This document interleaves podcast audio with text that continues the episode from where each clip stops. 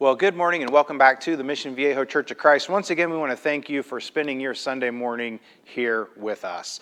We are really excited about a lot of different things that are going on right now as we continue to try and be the church and to be the church family. If you've been with us the last couple weeks, you know that we've been we've been working our way through this series called Unsung Heroes of the Bible. And this is something that I've been really excited about, and I hope that you're finding this, this series both informative and entertaining as well. But sometimes it's great just to stop and take a look at some of the people who maybe don't get the recognition, but have really great stories to tell. Now, I, like most of you, believe that everything that's in the Bible is there for a reason, and there is something that we can learn from all of the stories in the Bible. And I think stopping and just stepping back for a minute and looking at some of these smaller bit part characters, if you want to call them that, and looking at what we can learn from them is just a great way for us to either learn some new stories from the Bible or maybe even go back and look at a different side of some stories that you may already know. So let's dive in today and let's start by talking about last week. So we're going to rewind just a little bit and talk about last week. Now, last week we talked about the story of Rahab. And we talked about just some great lessons that we can take away from her story. And I'm not going to go through the story again, but I want to highlight just some of the things that we talked about last week. And that's the fact that she went from being basically a prostitute to being someone who ended up in the genealogy of Jesus. She was actually Jesus' great grandmother, and she did some great things to advance the kingdom. She answered the call and was willing to put her and her family in jeopardy to show her faith in God. And by her faith, she was saved. See, she wasn't just reformed, she was truly transformed and was saved by her faith. So that was kind of our big takeaway from last week. So this week we're going to go in a different direction, and we are going to talk about the story of Mordecai. Now, I love the story of Mordecai, and I think there are some great things that we could learn from the story of Mordecai. And one of the reasons I chose this is because most people aren't super familiar with who Mordecai is or what he contributed to the Old Testament. Matter of fact, this week, as I was talking through this and, and working through my sermon and starting to put things together, uh, I had a couple people ask me, hey, who are we going to be talking about this week? And I said, oh, we're going to talk about Mordecai. And they kind of went, who? Or what did he do again? Remind me of his story. So I think it's a great opportunity for us to take a look at the story of Mordecai. So we are going to be in the Old Testament this morning. If you have your Bible out, you're going to want to turn to the book of Esther. Or if you have your Bible app or wherever you like to look at your scriptures from, that's where we're going to spend all of our time here this morning. So the question, of course, comes to mind why Mordecai? Why are we talking about Mordecai? Well, Mordecai was a cousin who became a father to a future queen. And we'll unpack these things all a little bit later on, but I want to just kind of give you the map of where we're going here. He was a vigilant servant who did his job well. He wouldn't bow to the enemy of God's people, and he was a God fearing man who encouraged his niece to stand up and fulfill her role in God's plan. So Mordecai was really an amazing man when you think about it, not just from his the standpoint of his faith, but also from the standpoint of just who he was as a human being and that example that he sets for us. So let's talk just a little bit about his story so that you'll kind of understand his story and where we're going with this just in case maybe you're not familiar with the book of Esther. Now, the book of Esther never mentions the name of God. And that, that, that's what makes the book of Esther just a little bit unique, is this fact that when you read through the book of Esther, a lot of people read the book of Esther and go, wait a minute, where's God? Where's God in this story of Mordecai and Esther? And that's one of those things that, that we really have to think about as we get ready to look at Scripture. We have to think about who wrote this, who did they write it to, where were these people located geographically, which tells us kind of where they're at socially. And what was the point that the author intended? And that's one of the things that I like about the book of Esther is you have to look for God.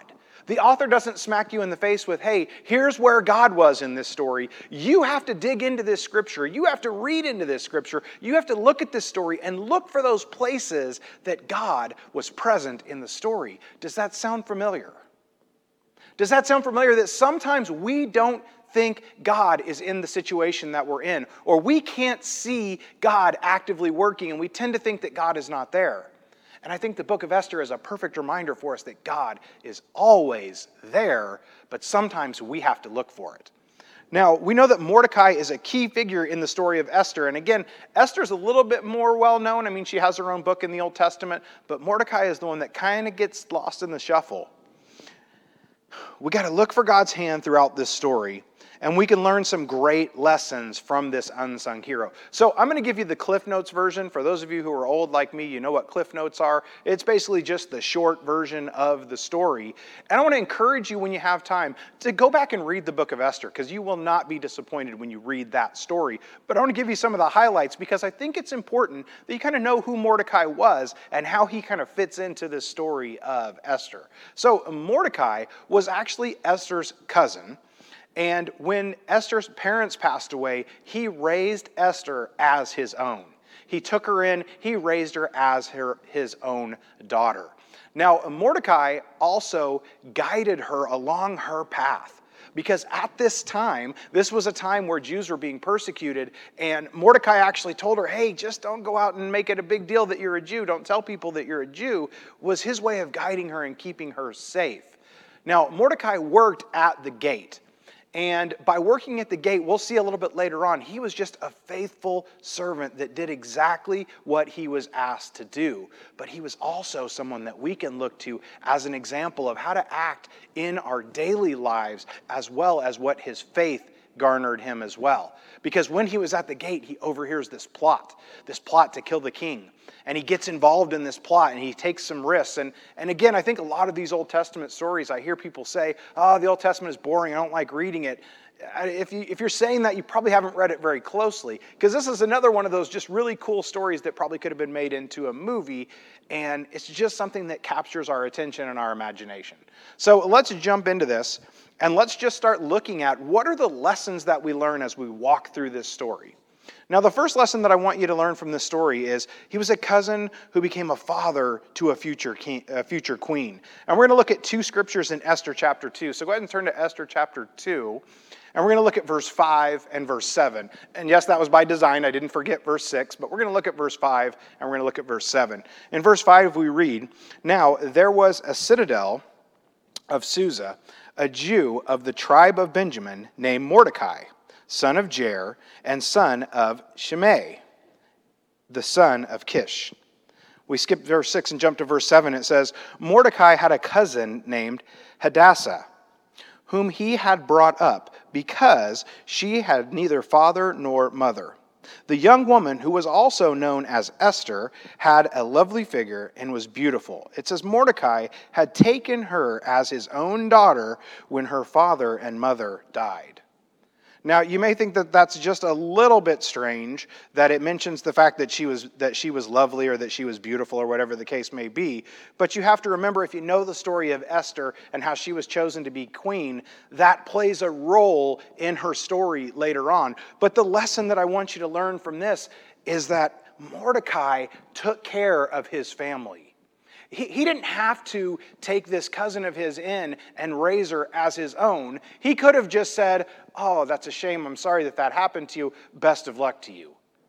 But he didn't do that. And that's an important lesson that we need to learn about our families. Because the Bible talks a lot about families. And whether that's your family inside of your household, or whether that's your church family, or maybe it's the family of Christians worldwide, we need to take care of our families.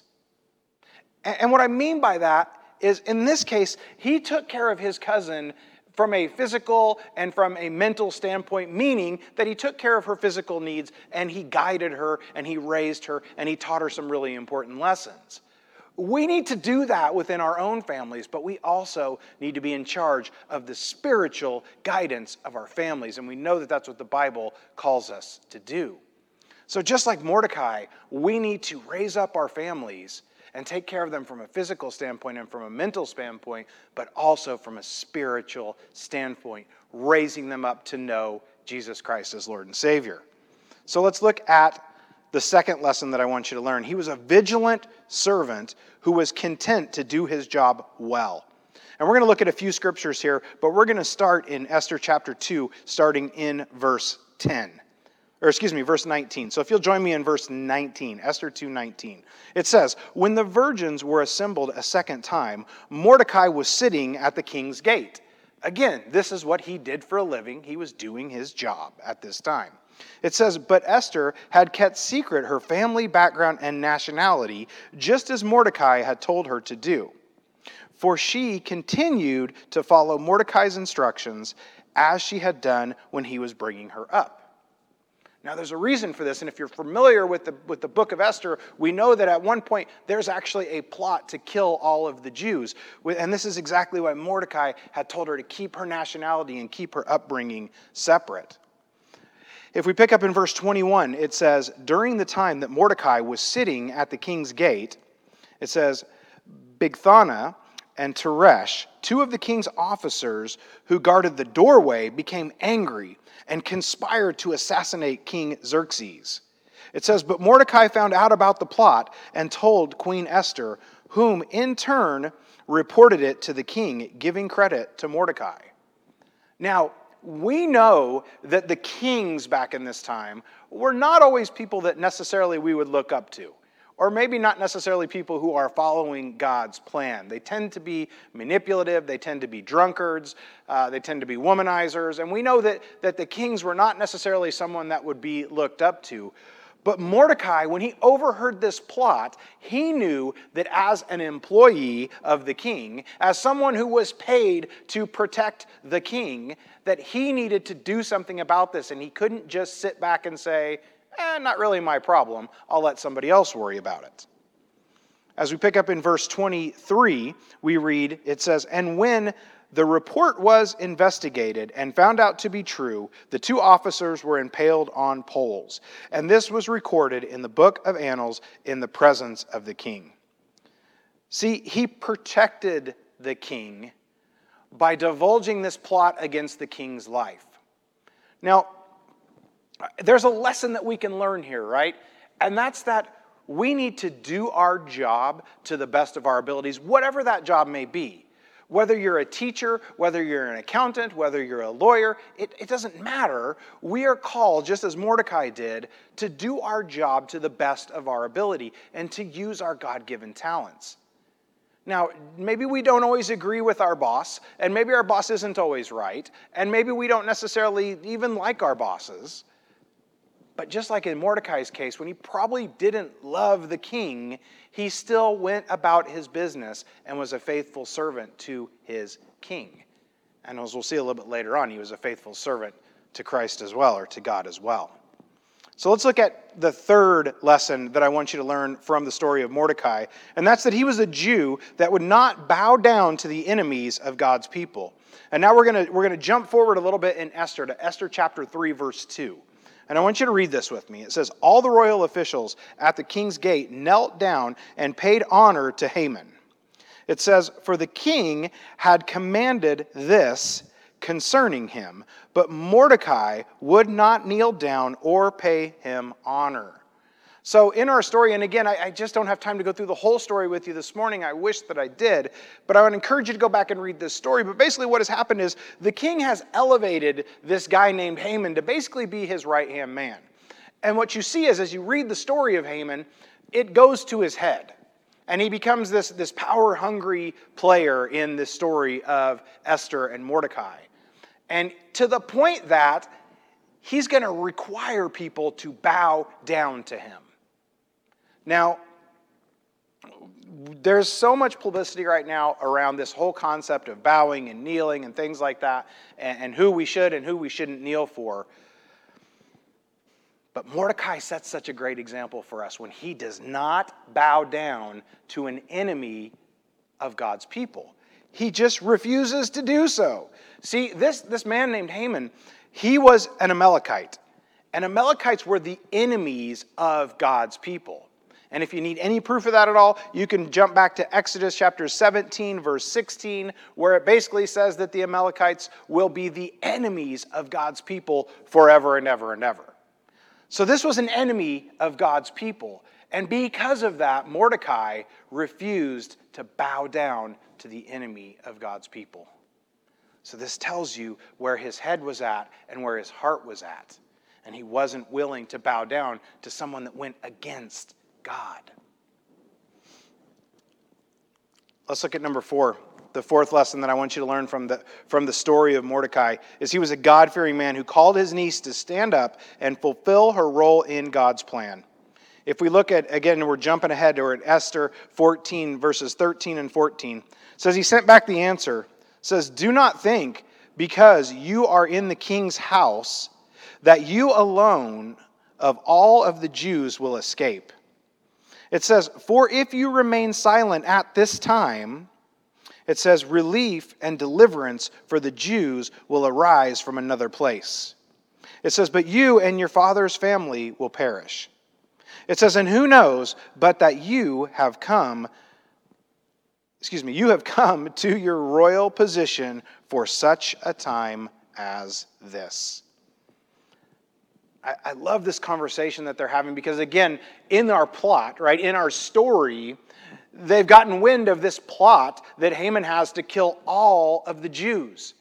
He's going to kill all the Jews. So Esther had sent word to Mordecai basically saying, What do I do here? What do I do? If I speak out, I may be killed. Because, see, at this time, you couldn't just go to the king. You couldn't just walk into the king's throne room and sit down and start having a conversation with the king. That's just not the way that it worked. You had to be invited, you had to be asked to come in. You couldn't just walk in, even as the queen, you couldn't just walk in and start having this conversation. So Esther is caught between this rock and the hard place, right? Where she says, ah, What do I do here? If I go, I might actually be put to death. If I don't go, all of the Jews will be killed. What do I do? And Mordecai, in his wisdom, says, Look, don't be foolish enough to think that you're going to be saved if he goes along with this plot to kill all of the Jews.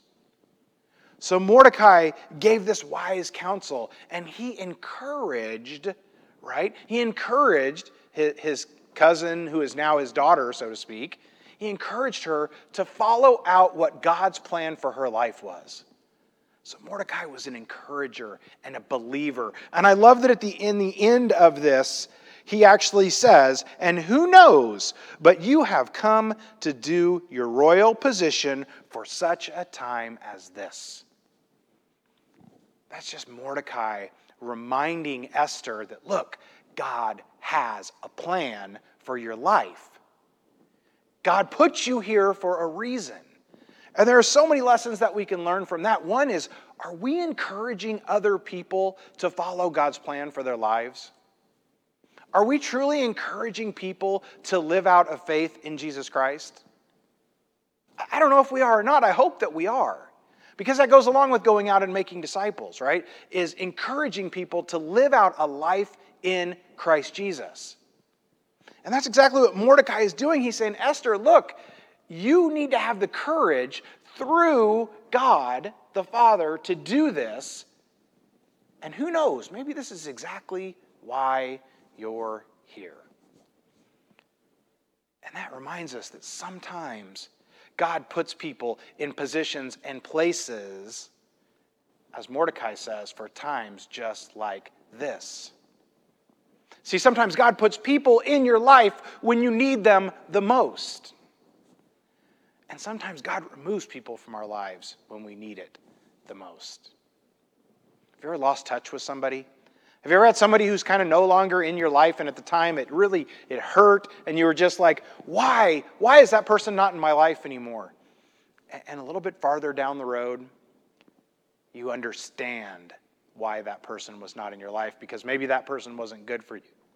Or maybe that person was detracting you from your walk with Christ. See, we have got to be encouragers. We've got to encourage people to walk in that straight and narrow path. And we've got to walk it ourselves. And we've got to have the courage, just like Esther did, to go to the king and say, Look, I need to tell you something. Now, when you read the rest of this story, you find out that she ends up having the courage and she goes to the king and she divulges the plot. And the king ends up actually, instead of killing the Jews, he ends up actually killing Haman on the spike that he had built and intended for Mordecai because Mordecai had saved the king's life by divulging the plot against him. So there's a lot of moving parts in this story, but, but again, Mordecai is somebody that oftentimes we're just going to skip over in this story and think, well, he's not important. Esther's the important one in the story. And yes, Esther is important in the story, but Mordecai played a big role in helping and encouraging Esther to be able to do the things that she did. And if not, who knows where that story would have went if Esther had never gone to the king and the king had killed all the Jews. Who knows how that story would have ended, but it would have ended well. So let's look at some takeaways that we have from this story of Mordecai. I had a few takeaways here for you that I want you to remember, and that's that we need to be responsible and genuinely concerned for our families. See, Mordecai stepped up when he didn't have to step up. And I want to encourage you to do the same. Now, you may never not, you may never be in a situation where you have a family member that loses their parents. That's that's that was Mordecai's story, but that not, might not be your story, and that might not be my story. But I want to encourage you to help those who you are able to help. Whether it's in your immediate family, whether it's in your extended family, whether it's in your church family, just like Mordecai, we need to be responsible for our family. And we need to help those people when we can. Because, see, when we help others, it's pleasing to God. It's what God wants us to do. He wants us to help others. We read in Scripture that when you've done these things to the least of these, you have done it to me also. We've got to be willing to help when we can. Now, obviously, we don't have unlimited resources and we don't have unlimited funds and we can't help everybody, but are we at least making an effort to not only help our immediate family, but our church family and the family of believers wherever they may be? Number two. Number two says we must obey God rather than man. That sink in for just a second. Are we truly obeying God or are we obeying man? See, Mordecai put his life in danger by not bowing down to Haman. because he was considered one of God's enemies. When we're faced with those same decisions, how are we responding? You know, we're, we're coming up on an election time. Don't even get me started about the election, and I'm not going to launch into a talk about politics. But a lot of issues come to light in an election year. A lot of different things that people agree on and people disagree on, and one party believes in and one party is against. Are we taking a stand for God and saying, look, I'm not going to go along with these things that I know go directly against the Bible because I'm going to stand for God? I hope that we are because the Bible is very cut and dried on certain situations and certain things that we need to be paying attention to. And are we standing up for God? Or have we fallen into this you do you mentality? You be you, and as long as you're not hurting anybody else, it's okay with me. Or are we truly taking a stand for God, even when it's not easy and even when it's not comfortable, to say, look, I stand with God, and those things that go directly against the Bible are not okay with me. I hope that we are. And I hope that just how Mordecai had that courage and that strength to say, look, I'm not bowing down to anyone else, I'm only bowing down to God, that we'll have that same intestinal fortitude to say, look, no, I don't bow to man, I bow to God. Number three, we must do what God wants us to do. Throughout this story, Mordecai did what a God fearing man or woman would do. He made his decisions based on faith. So you say, but wait, God is never mentioned in this story. But if you read through this story, God is there every step of the way. God is definitely present in the book of Esther. God is present in the book of Esther. God is present throughout Scripture, and God is present in your life today. He's present in your life. And yes, there's going to be times when you feel separated from God, but He is still there. You just have to look for Him. And you don't have to look very far. We're blessed to live in this beautiful place called Southern California, and we can look out the window, and depending on where you're at, you can see the ocean, you can see the mountains, and sometimes you can see both. If that's not a great reminder that God has His hand in everything, I don't know what is. Because He created this beautiful place that we live in. And He's involved in our lives every day. When things are good in our life, God is there. When things are terrible in our life, God is there. Because even when no one else is there, God is always present in our lives. And we may not always see it, but that's where we have to look for it. I know for me, at the times that I felt like, God, where are you? God, why aren't you fixing this problem that I have? God, why aren't you in this situation that I'm in right now? It's not that God wasn't there, it's that I wasn't looking for him or it's that I wasn't doing my part. I wasn't spending enough time in prayer. I wasn't spending enough time in the Word. I wasn't doing my part of the relationship, is why I felt like God wasn't there. But God is always there.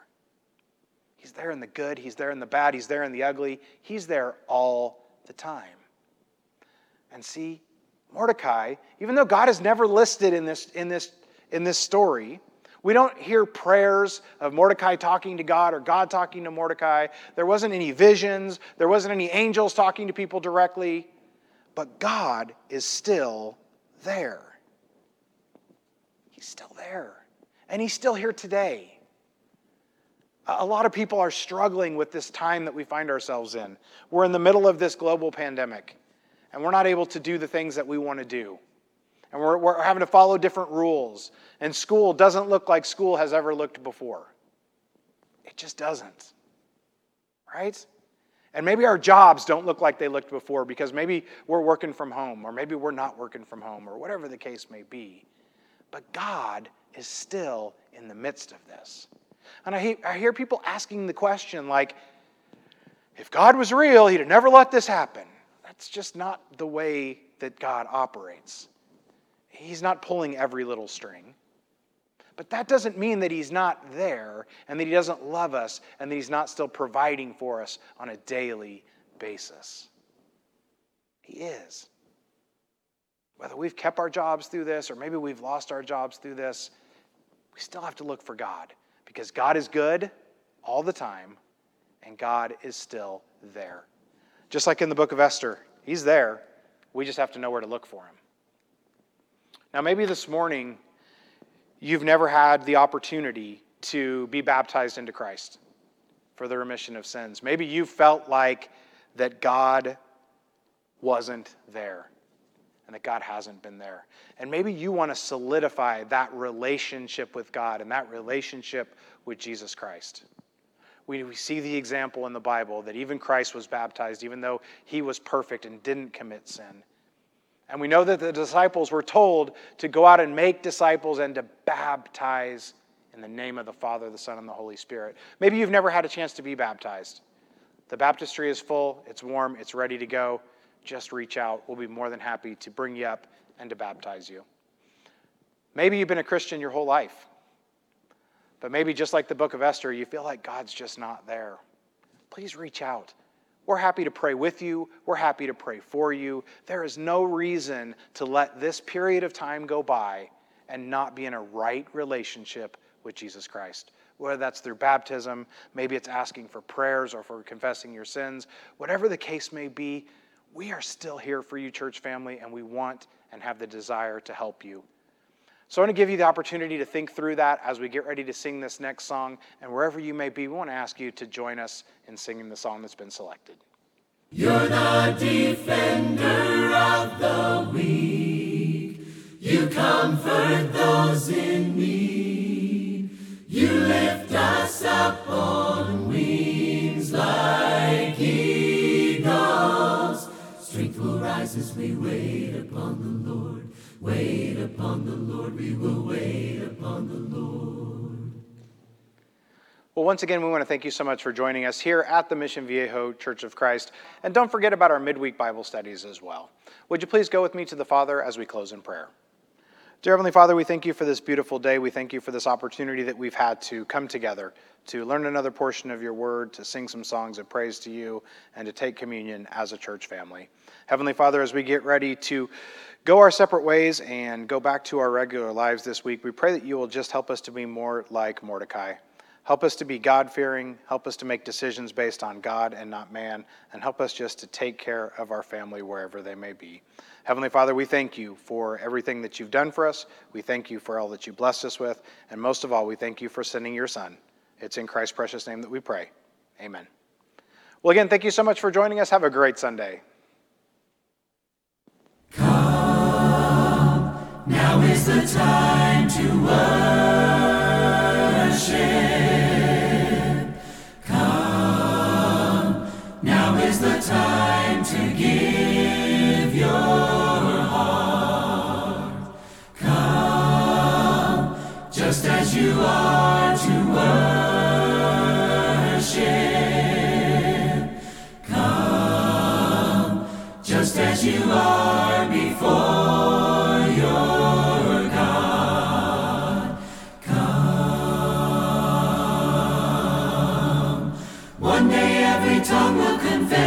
You are God. One day every knee will bow. Still the greatest treasure remains for those who gladly choose you now. Come, now is the time to worship. Come, now is the time